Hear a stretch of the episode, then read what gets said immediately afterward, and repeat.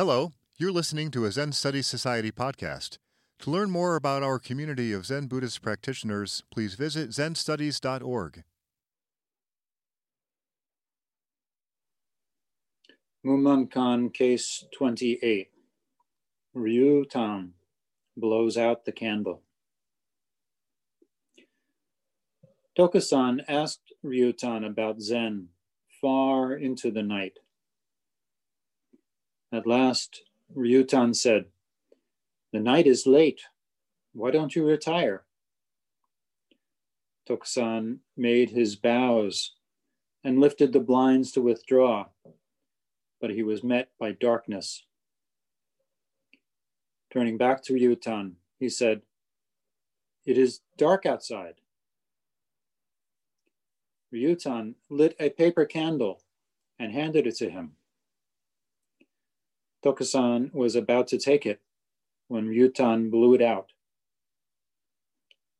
At this, all of a sudden, Tokusan went through a deep experience and made bows. Ryutan said, What sort of realization do you have? From now on, said Tokusan, I will not doubt the words of an old Osho who is renowned everywhere under the sun. The next day, Ryutan ascended the rostrum and said, I see a fellow among you. His fangs are like the sword tree. His mouth is like a blood bowl. Strike him with a stick, and he won't turn his head to look at you. Someday or other, he will climb the highest of the peaks and establish our way there. Tokusan brought his notes on the Diamond Sutra to the front of the hall, pointed to them with a torch, and said, Even though you have exhausted the abstruse doctrines it is like placing a hair in a vast space. Even though you have learned all the secrets of the world, it's like a drop of water dripped on the great ocean. And he burned all his notes. Then, making bows, he took his leave of his teacher. Mumon's comment. Before Tokusan crossed the barrier from his native place, his mind burned and his mouth uttered bitterness. He went southward, intending to stamp out the doctrines of special transmission outside the sutras. When he reached the road to Reishu, he asked an old woman to let him have lunch to refresh the mind. Your worship, what sort of literature do you carry in your pack? The old woman asked. Commentaries on the Diamond Sutra, replied Tokusan. The old woman said, I hear it is said in that sutra, the past mind cannot be held, the present mind cannot be held. The future mind cannot be held. Now, I'd like to ask you, what mind are you going to have refreshed? At this question, Tokusan was dumbfounded. However, he did not remain inert under her words, but asked, do you know of any good teacher around here? The old woman said, Five miles from here, you will find Ryutan Osho. Coming to Ryutan, Tokusan got the worst of it. His former words were inconsistent with his later ones. As for Ryutan, he seemed to have lost all sense of shame in his compassion toward his son. finding a bit of live coal in the other, enough to start a fire.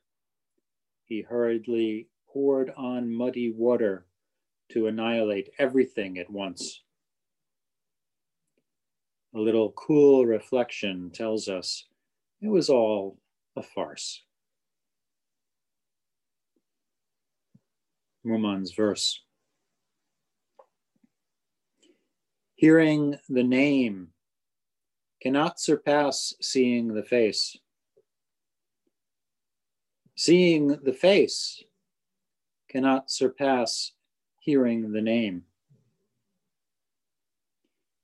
He may have saved his nose, but alas, he lost his eyes.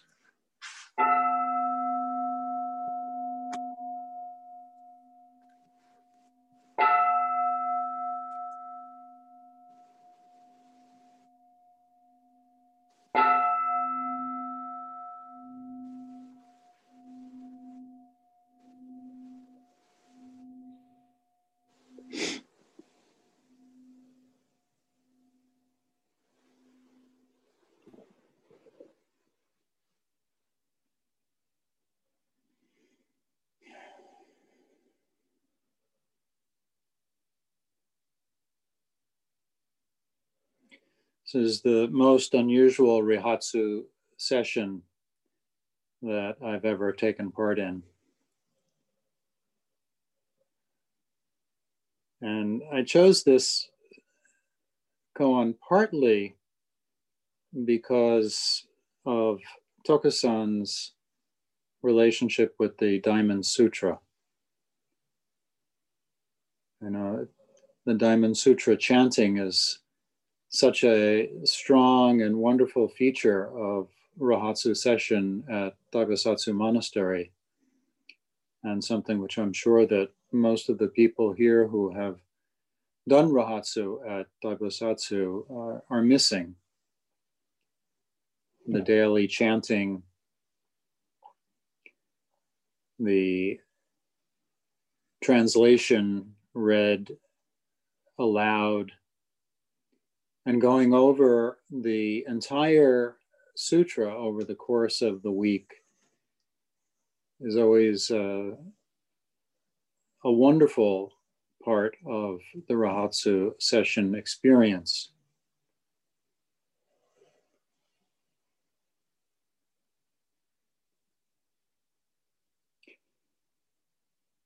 Tokusan was a scholar before he became a monk, before he became a teacher. And his specialty was the Diamond Sutra.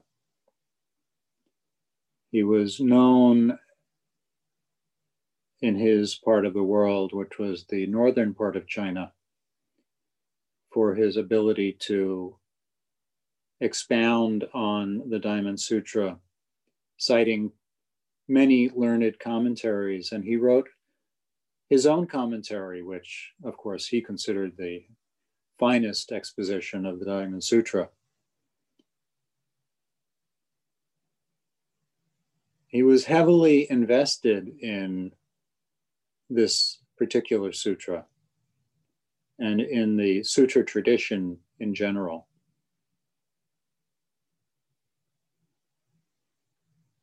And he was young. Of course, dates aren't supplied in these koan stories, but one can imagine him perhaps in his 20s, certainly no older than 30. Full of his own learning quite proud of his accomplishments. And like many people, especially many young people, he was very passionate about his religious faith.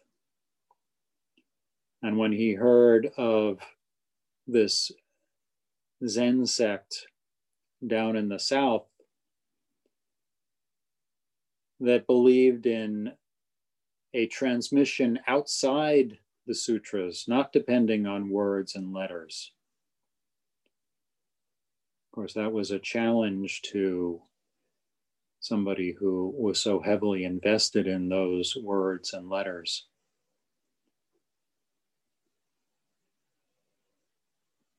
And so he made it his business to travel down south and stamp out this heretical sect. How exactly he was going to do that, uh, I don't know. But that was his goal. He was going to defeat these upstarts and rout them.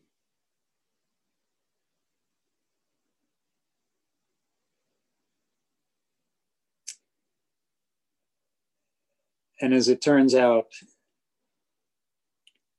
he never even made it to a temple before he himself was routed.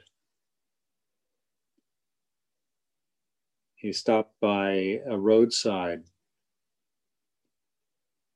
having walked many miles, having worked up an appetite.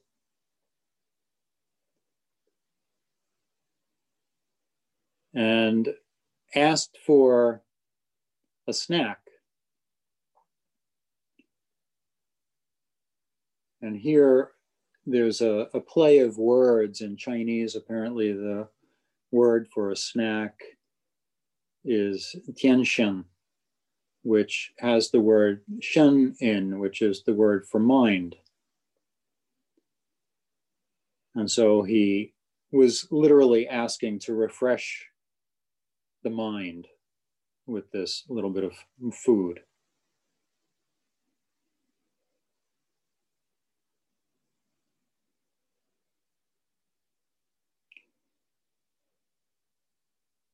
And he perhaps wasn't paying very much attention to the old woman who was serving him. You know, you go to a diner and the waitress brings you a cup of coffee. And perhaps you're tired, perhaps you've been traveling a long time, and you barely raise your eyes up to pay attention to this woman, usually, who brings you your coffee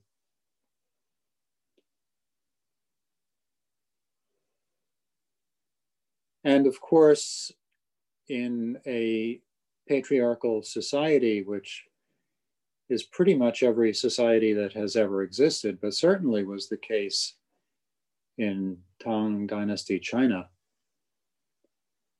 women were not really given much thought to begin with. They were there. They were there to serve but not to challenge. And yet, this old woman was a feisty one. She looked at this young scholar and somehow sized him up immediately She could see his pride.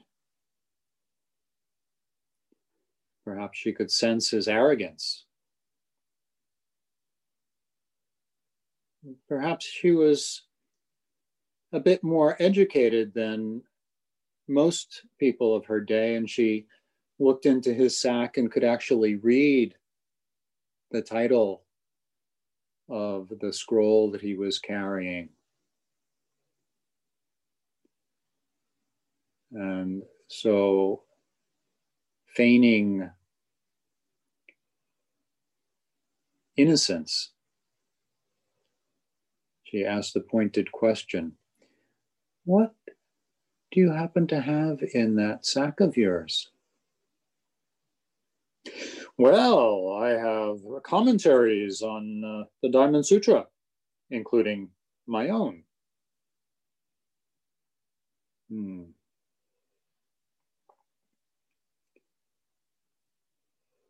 Huh. Wow. Yes, I've heard of the Diamond Sutra. Doesn't it say in there, past mind can't be held? Present mind can't be held? Future mind can't be held. So tell me, with what mind are you going to take this refreshment?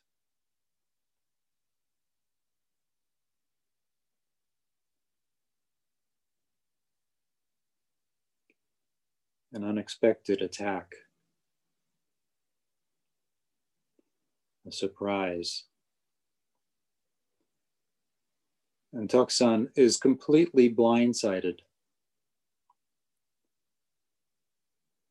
all his study, all his writing, all his theoretical exposition.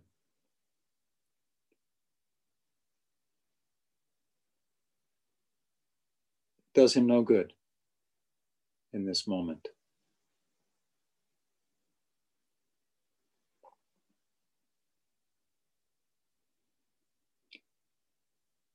He is speechless.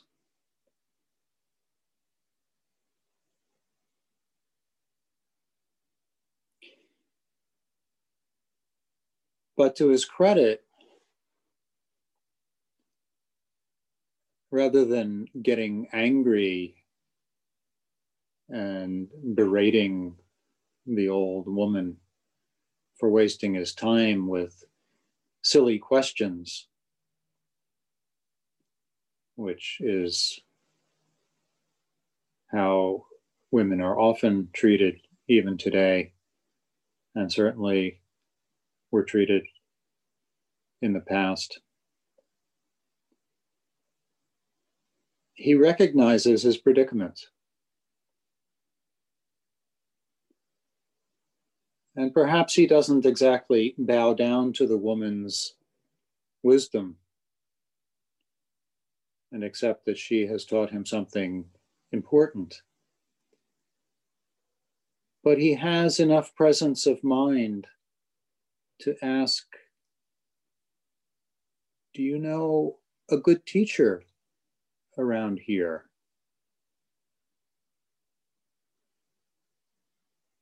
His arrogance has been punctured.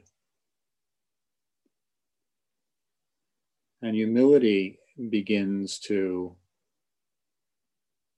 flower. Do you know a good teacher around here? The old woman recommends Ryutan Osho, who lives just down the road.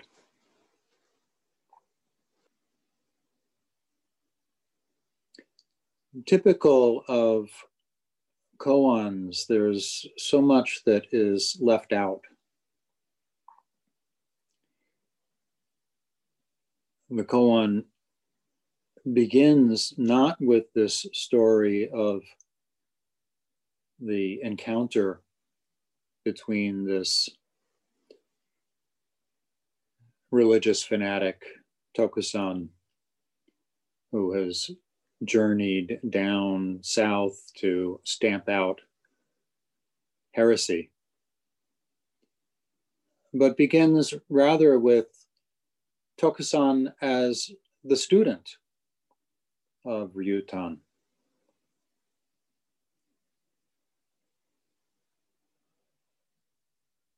And we don't know, based on what is written, whether this occurred the same day that he had this encounter with the woman? Or perhaps he had already been a student of Ryutan's for some time. Had established some intimacy with Ryutan, had observed his way of being, his manner of teaching, had already had a strong foundation in the mechanics of Zen.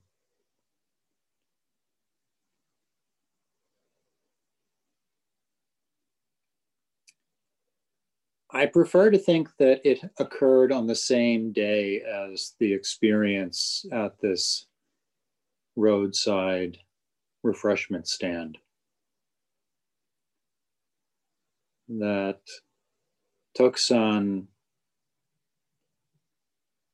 having had his head handed to him by this old woman, is in a peculiarly receptive condition. Having had all of his certainties upended.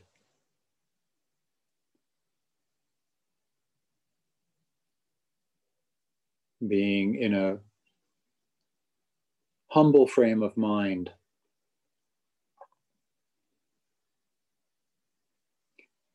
And so he goes to Ryutan.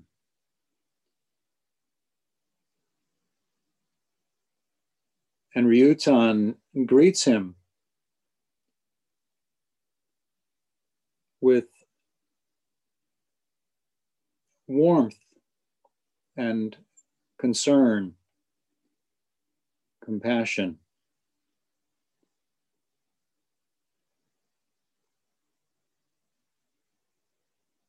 Bringing him into his hut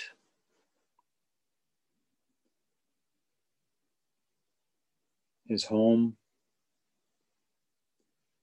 answering question after question after question, explaining everything that he can.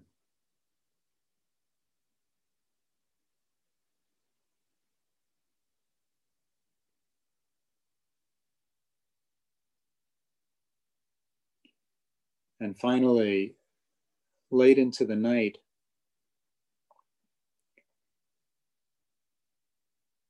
he tells Toksan, um, it's getting late. Why don't you retire? Why don't you go to bed? Perhaps Toksan hasn't even noticed that it's gotten dark outside. He's been so absorbed in the question and answer, the give and take. And he looks outside and says, It's dark out there.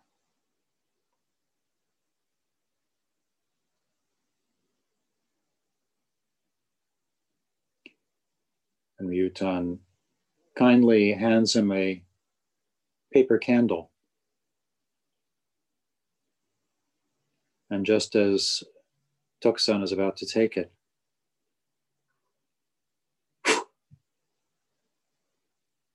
He extinguishes it, leaving Toksan completely in the dark.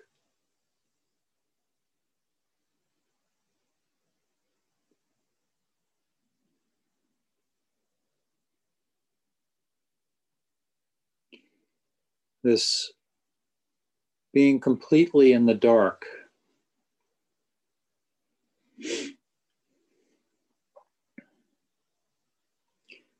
it's such an important moment in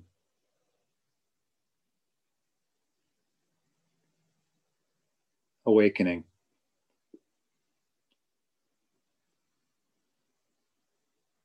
It doesn't have to be physical darkness as it is in this story.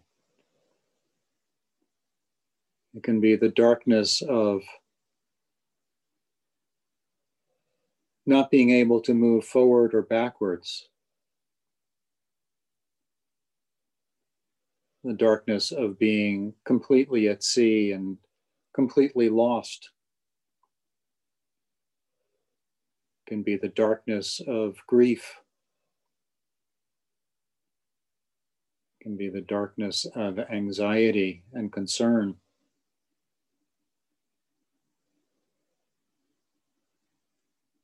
It can be the darkness of pain, physical pain, that completely takes over one's mind and body and shatters it. So many, many things which we might consider trials, we may look at negatively can be exactly the darkness that we need to break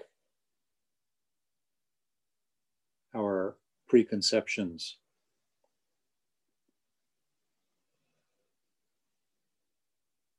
To break our certainty, to leave us completely bereft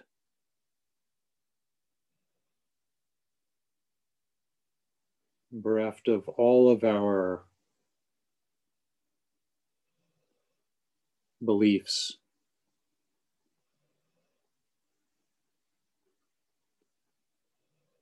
Tokusan came with all his beliefs, all of his fanaticism, all of his certainty,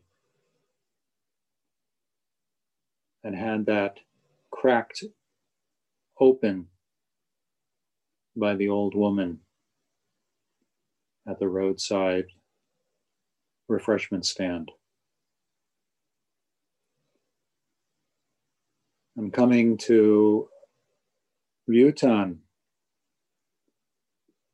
bearing that open wound. Ryutan nourished him just enough with questions and answers. And perhaps Tokusan thought that he was beginning to understand something.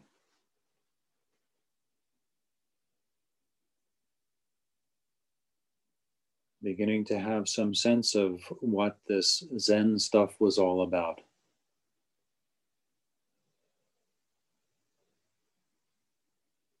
And then, as if to give the perfect example of the transmission outside words and scriptures, Ryutan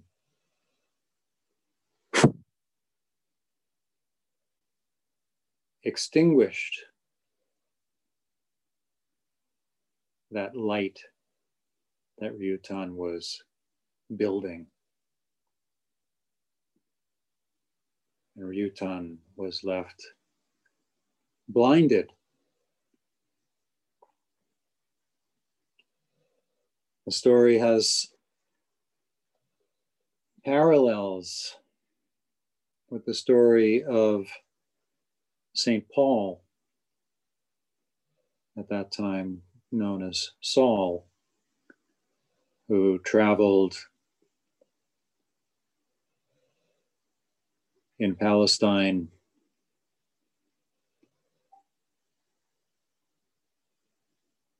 A well respected figure in the Jewish community, a citizen of Rome, which was rare for Jews at that time. An important figure, well respected who was traveling about persecuting the early Christians until one day on the road to Damascus, he had a vision and was blinded and remained blind for three days.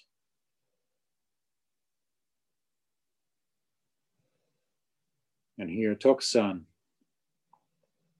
has his vision snatched away.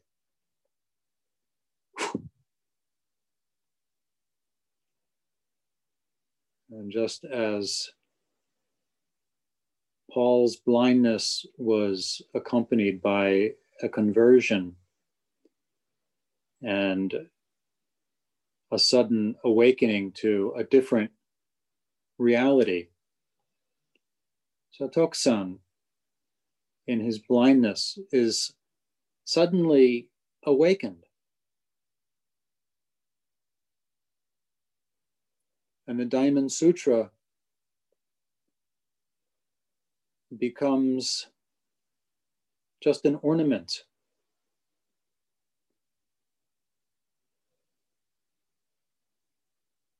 A menu, not the food that he wants.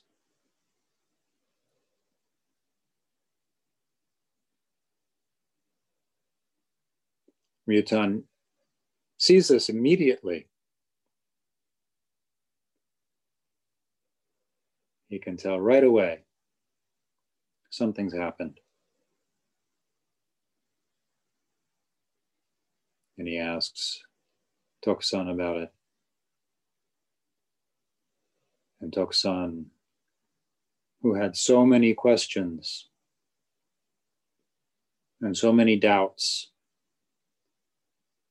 replies very simply I'll no longer question the words of the Venerable Osho.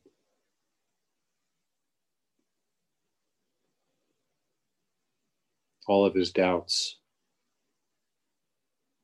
are blown out, just as Ryutan blew out the candle.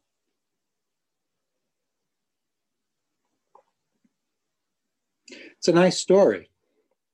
It's a very nice story. But what happens next is perhaps the more important part of the story. The next day,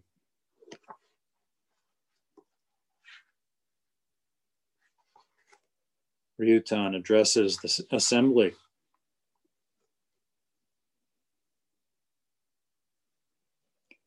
He says, I see a fellow among you. His fangs are like the sword tree. His mouth is like a blood bowl. Strike him with a stick, and he won't turn his head to look at you.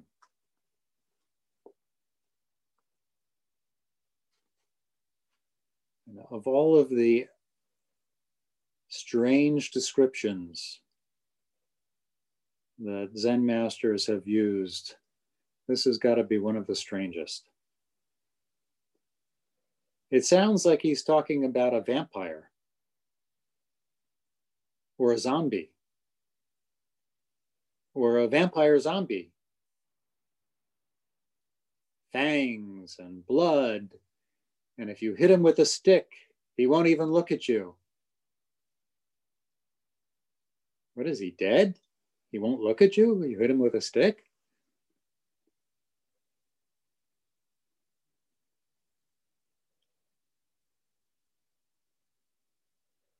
It doesn't sound highly complimentary.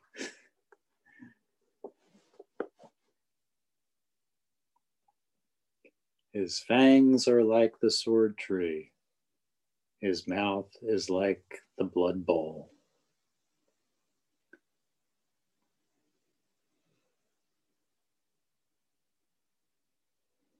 And it's hard to tell what Ryutan is seeing in him exactly.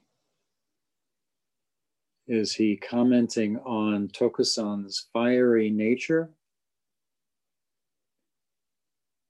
This young fanatic who was ready to stamp out the Zen sect?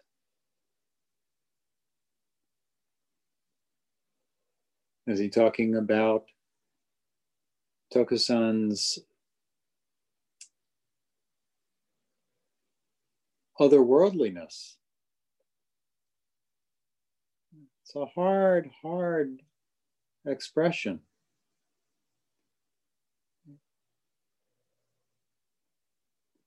Is he somehow playing the Zen game of turning words upside down so that somebody whose great compassion will help so many people is depicted as some sort of monster.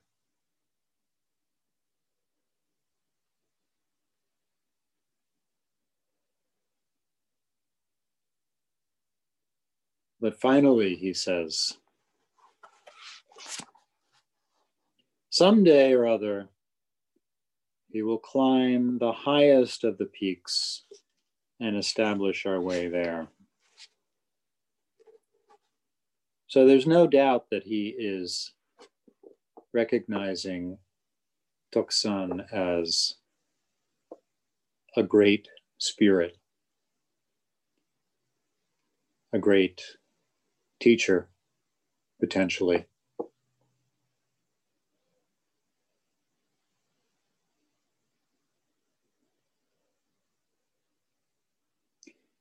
But there's also no doubt Uh, that Tokusan, at this point,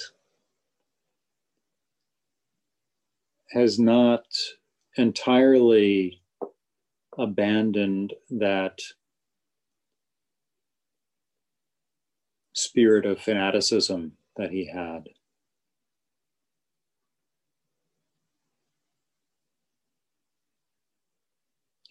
He takes out all of his commentaries. He takes out the Diamond Sutra and all that he has written and others have written about the Diamond Sutra, and he spills it out on the ground in front of him.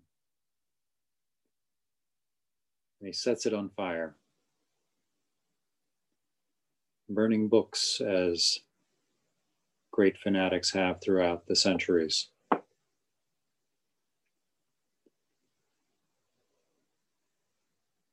And he says, even though you have exhausted the abstruse doctrines, it is like placing a hair in a vast space. Even though you have learned all the secrets of the world, is like a drop of water dropped on the great ocean.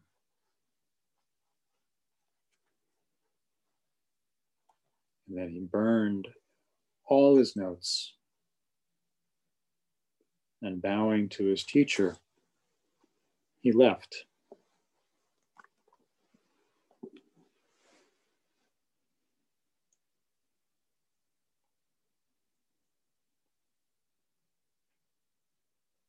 It's an amazing scene.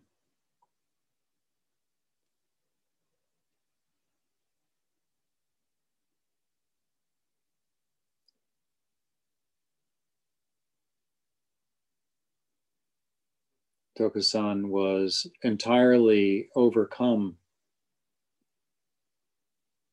by his experience, his enlightenment. Just as Hakuin in Shinge Roshi's talk yesterday, when Hakuin had his first enlightenment experience and was so overcome with it that he developed this tremendous spiritual pride. No one has had an enlightenment like this in all of time.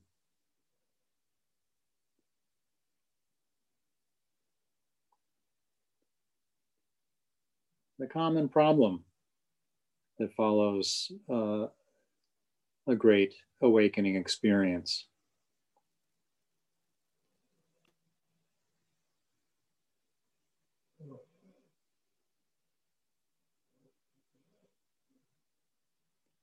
You think that all the riddles of the world have been solved. Tokusan left but to his benefit and to his credit, he came back eventually and apparently studied with Ryutan another 30 years, refining his understanding, refining his practice, deepening his heart, opening his mind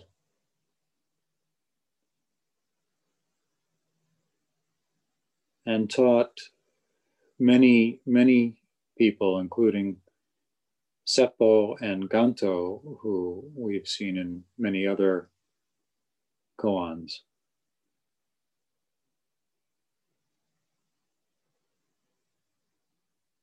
And in his old age, Tokusan developed a mellow demeanor There's the story of Seppo and Tokusan.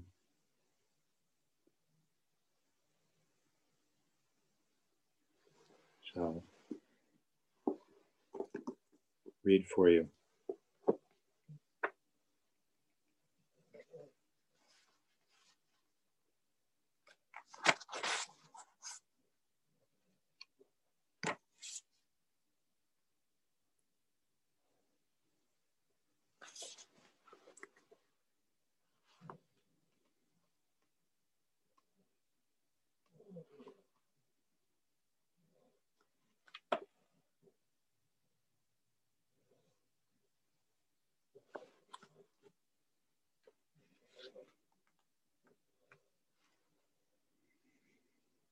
One day, Tokusan went down toward the dining room, holding his bowls.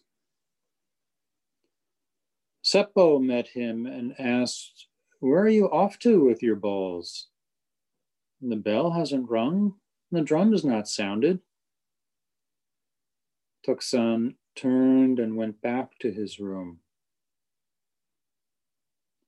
Seppo mentioned this to Ganto, who remarked, Tokusan is renowned, but he does not know the last word. Tokusan heard about this remark and sent his attendant to fetch Ganto. You do not approve of me? he asked. Ganto whispered his meaning. Tokusan said nothing at the time, but the next day he ascended the rostrum, and behold, he was very different from usual. Ganto, going toward the front of the hall, clapped his hands and laughed loudly, saying, Congratulations! Our old man has got hold of the last word. From now on, nobody in this whole world can outdo him.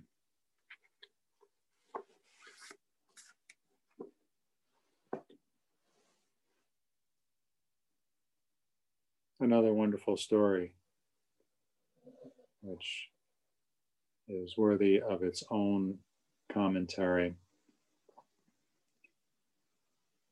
But here we see the mature functioning of a Zen master, acting in the most natural way possible and cooperating with his student Ganto when Ganto has his own idea about how to awaken his brother Seppo.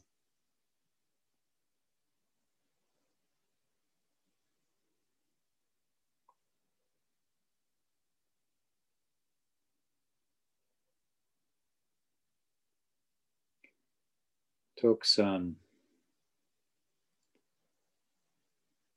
Tokusan Senkan.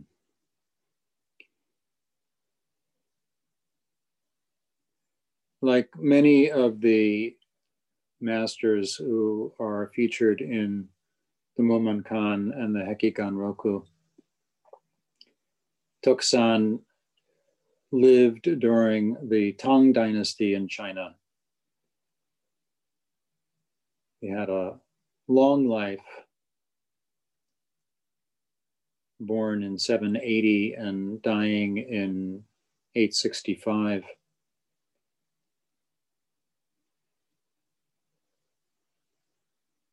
He had many successors.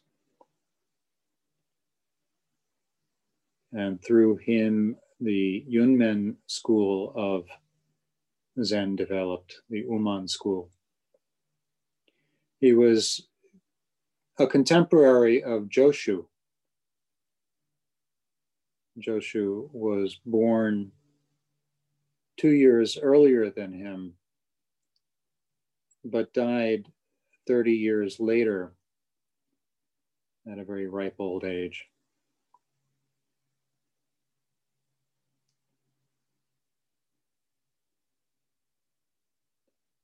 Tokusan is quoted as saying, Only when you have no thing in your mind and no mind in things are you vacant and spiritual, empty and marvelous?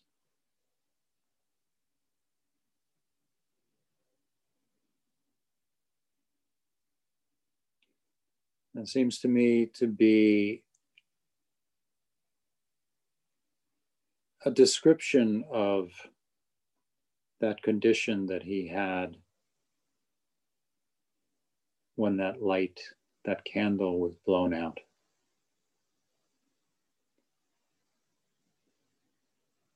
Having gone from having so much in his mind, all of the commentaries, all of the explanations of what can't be explained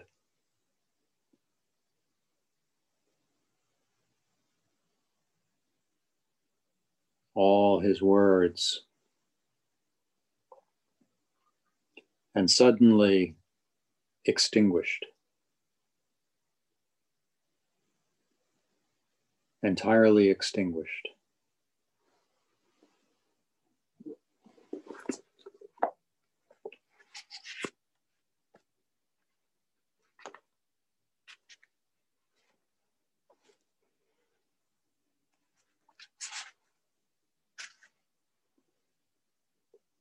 As Mumon says.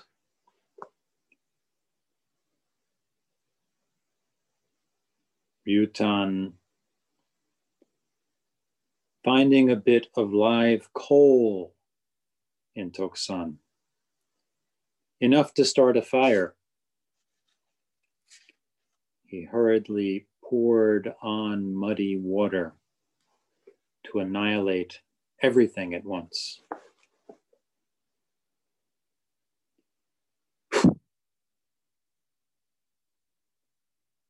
Just completely annihilating all concepts.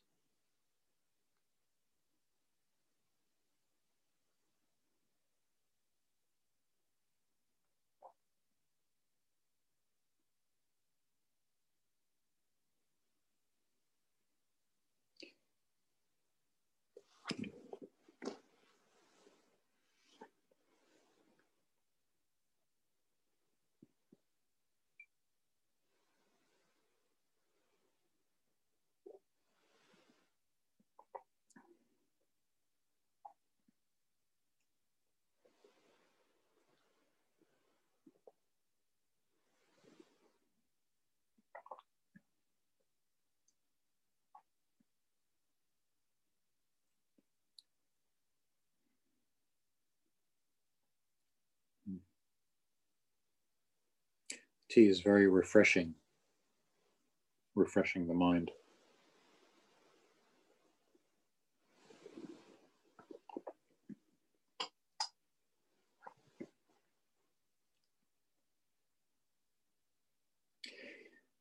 Part of the problem with um, doing a Rohatsu session at home is that we don't have as much opportunity to really exhaust ourselves. The rigors of getting up at 3 or 3.30 in the morning staying up until 10 11 12 o'clock at night of course you can do that on your own if you have tremendous self-will but i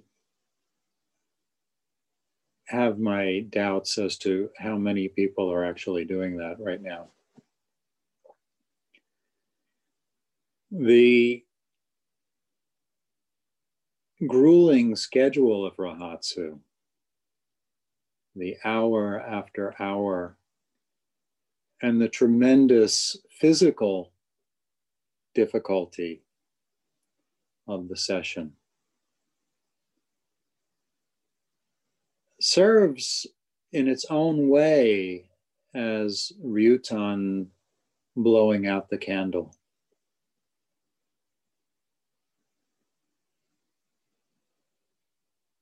the exertion, the relentlessness of it, until at last, whatever thought you may have had is just dissolved in a puddle of pain and fatigue and I just can't anymore. I just can't.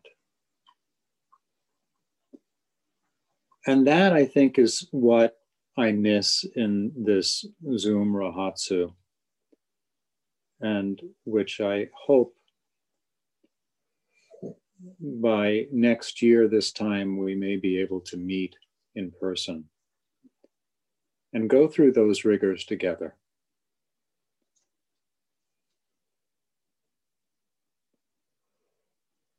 That extremis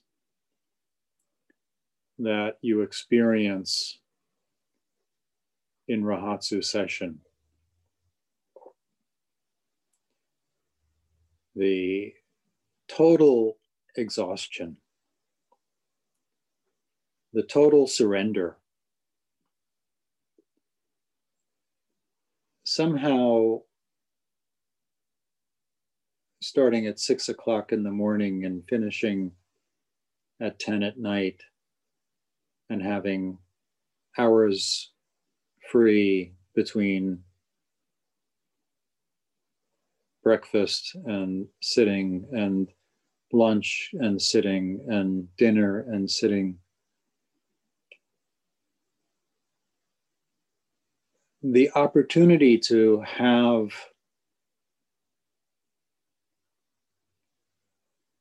that thing inside us that we hold on to so carefully, whether it's our self image, our pride, our opinions, our thoughts.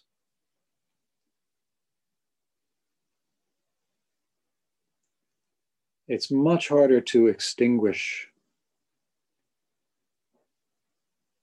all of that without this great, great effort, the extremis, the fatigue, the going beyond what you think you're capable of.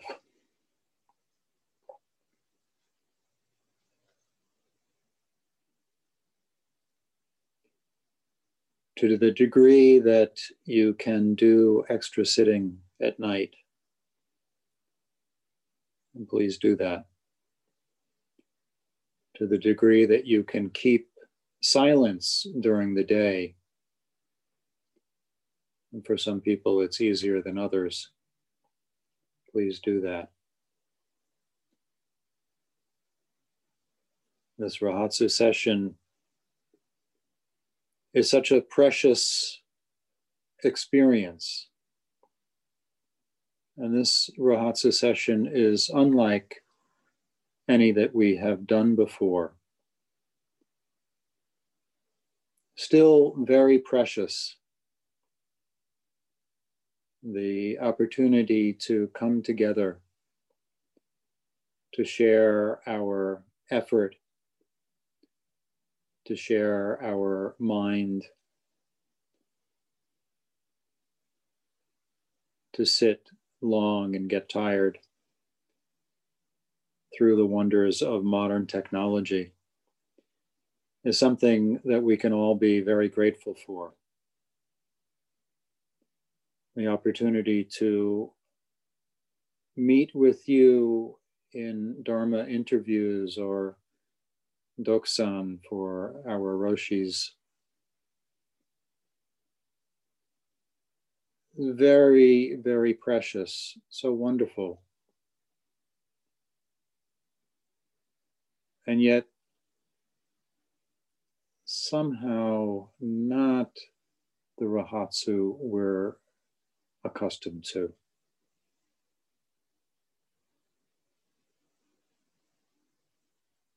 And so please, to the degree that you can, take advantage of this time. Push yourselves a little harder.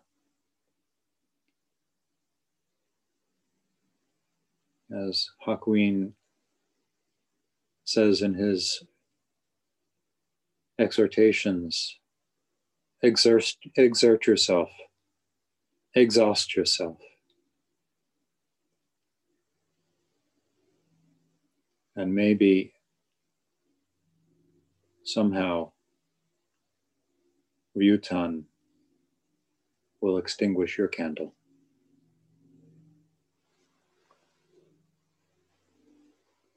This has been a Zen Study Society podcast.